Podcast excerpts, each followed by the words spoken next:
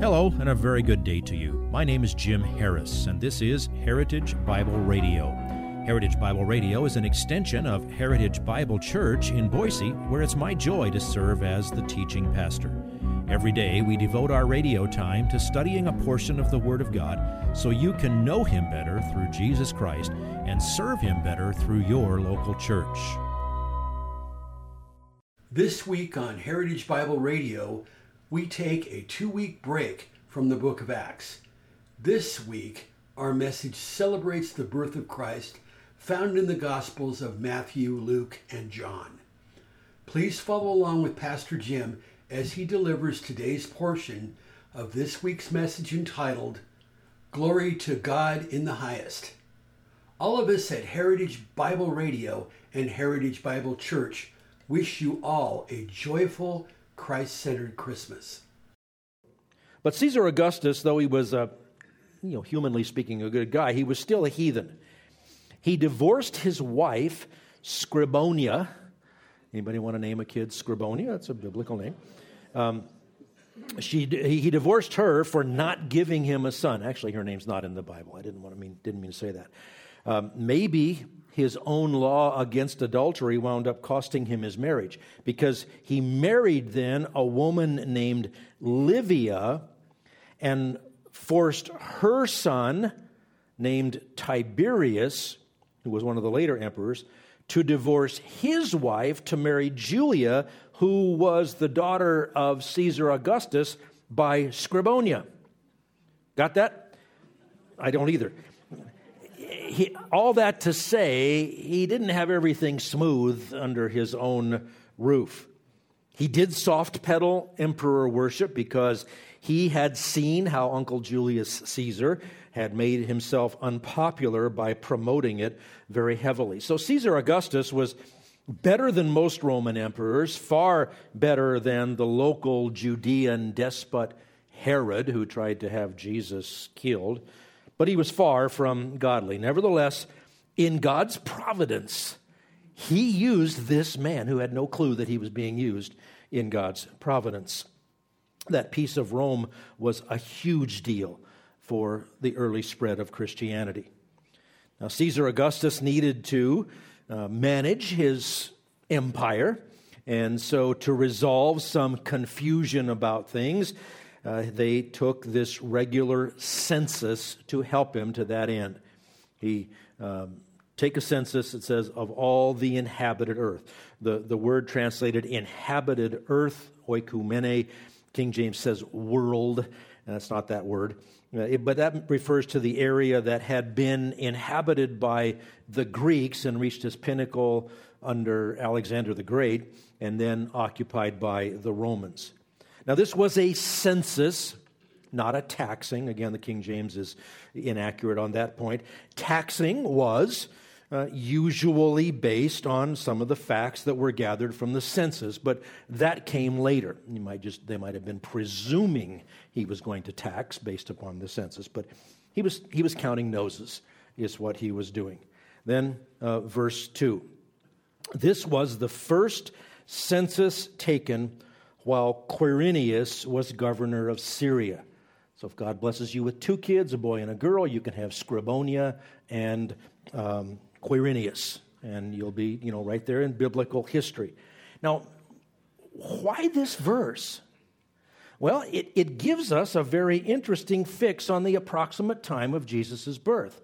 Luke was a very meticulous historian. He really did his he really did his research and he felt it important and guided by the Holy Spirit put this verse in here. We know that Quirinius was governor in Syria twice from 4 BC to AD 1, and then again in AD 6. Jesus was born uh, probably in the winter of 5 to 4 BC. Now, I know you're thinking BC stands for before Christ. Why was Jesus born four years before before Christ? Well, uh, it has nothing to do with him getting the calendar wrong. It has to do with the, when converting from the Julian calendar to the Gregorian calendar centuries later, somebody counted wrong. So Jesus was born in what on our calendar would be uh, probably 4 BC. Now it's interesting because we know this happened during the um, first time that Quirinius was the governor of Syria, but we also know Herod was still alive at that time, and he died in 4 BC. We have a really good fix on when Jesus was actually born. So, chapter 2, verse 3. And everyone was on his way to register for the census, each to his own city. People in this census were to be enrolled according to their ancestral homes. Thus, they needed to go to the town where their family register was kept. Now, we don't relate to this method, this method, but it was well known at that time. People weren't as mobile as they are now to move all over the place. We know this same method was used in Egypt. If that were employed now, I would probably have to go to Iowa, to the land of my great and great great grandfathers, to register in the Harris uh, tradition. Luke chapter 2, verses 4 and 5. Joseph also went up from Galilee, from the city of Nazareth to Judea, to the city of David, which is called Bethlehem, because he was of the house and family of David, in order to register along with Mary, who was engaged to him and was with child. Now, if you whip out your book of Bible maps, you'll find Galilee and you'll find Jerusalem, and you says, wait a minute, it says he went up. It's almost straight down on your map. What does that mean? Well, he's not speaking as far as a compass is concerned. He's talking about topography. Jerusalem was the highest point. So everywhere, when you go to Jerusalem, you go up to Jerusalem, north, east, south, and west. It's all up to uh, Jerusalem. Now, Bethlehem is about 10 or 15 miles uh, outside of Jerusalem. Bethlehem was called David's city way back in 1 Samuel chapter 20 verse 6.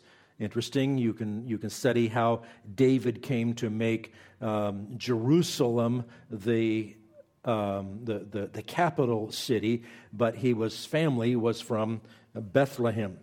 Now, there's a really interesting question to which the official answer is we don't know the answer for sure. But did Joseph know of the prophecy of Micah chapter 5, verse 2, which says that the Christ was going to be born in Bethlehem? Did Joseph know that? Well, we're not told that Joseph knew that, but we do know. Remember when the Magi came and they were saying, Where is he who is born king of the Jews? And Herod immediately went to the scribes and said, Where do the scriptures say? And they said, They quoted Micah chapter 5, verse 2. So we know that that wasn't some kind of obscure knowledge. It could be that, that Joseph and Mary actually understood the significance of this. We don't know, but either way, the majesty of God orchestrating all of this is just glorious. So, Joseph took his pregnant virgin bride on the trip from Nazareth in Galilee, about 80 miles, to Bethlehem in Judea, a several days' journey. And by the way, the Bible does not mention a donkey being involved. So um, we don't know her means of transportation. Most people walked. Now, I don't know how many highly pregnant women walked, but imagine it any way you want to. We don't know about a donkey. Engaged in our translation means that they were in that Jewish betrothal period, approximately one year prior to the wedding feast and when the physical union to consummate the marriage took place. But this was uh, like engagement, but stronger than that. The couple would, would be legally married, but in the, in the betrothal period during that time. And when it says Joseph took her as his wife, but kept her a virgin, it means that he took her into his household and, and they were together from that time on. It was during the betrothal year that Jesus was conceived miraculously by the Holy Spirit. Joseph immediately took her into his household.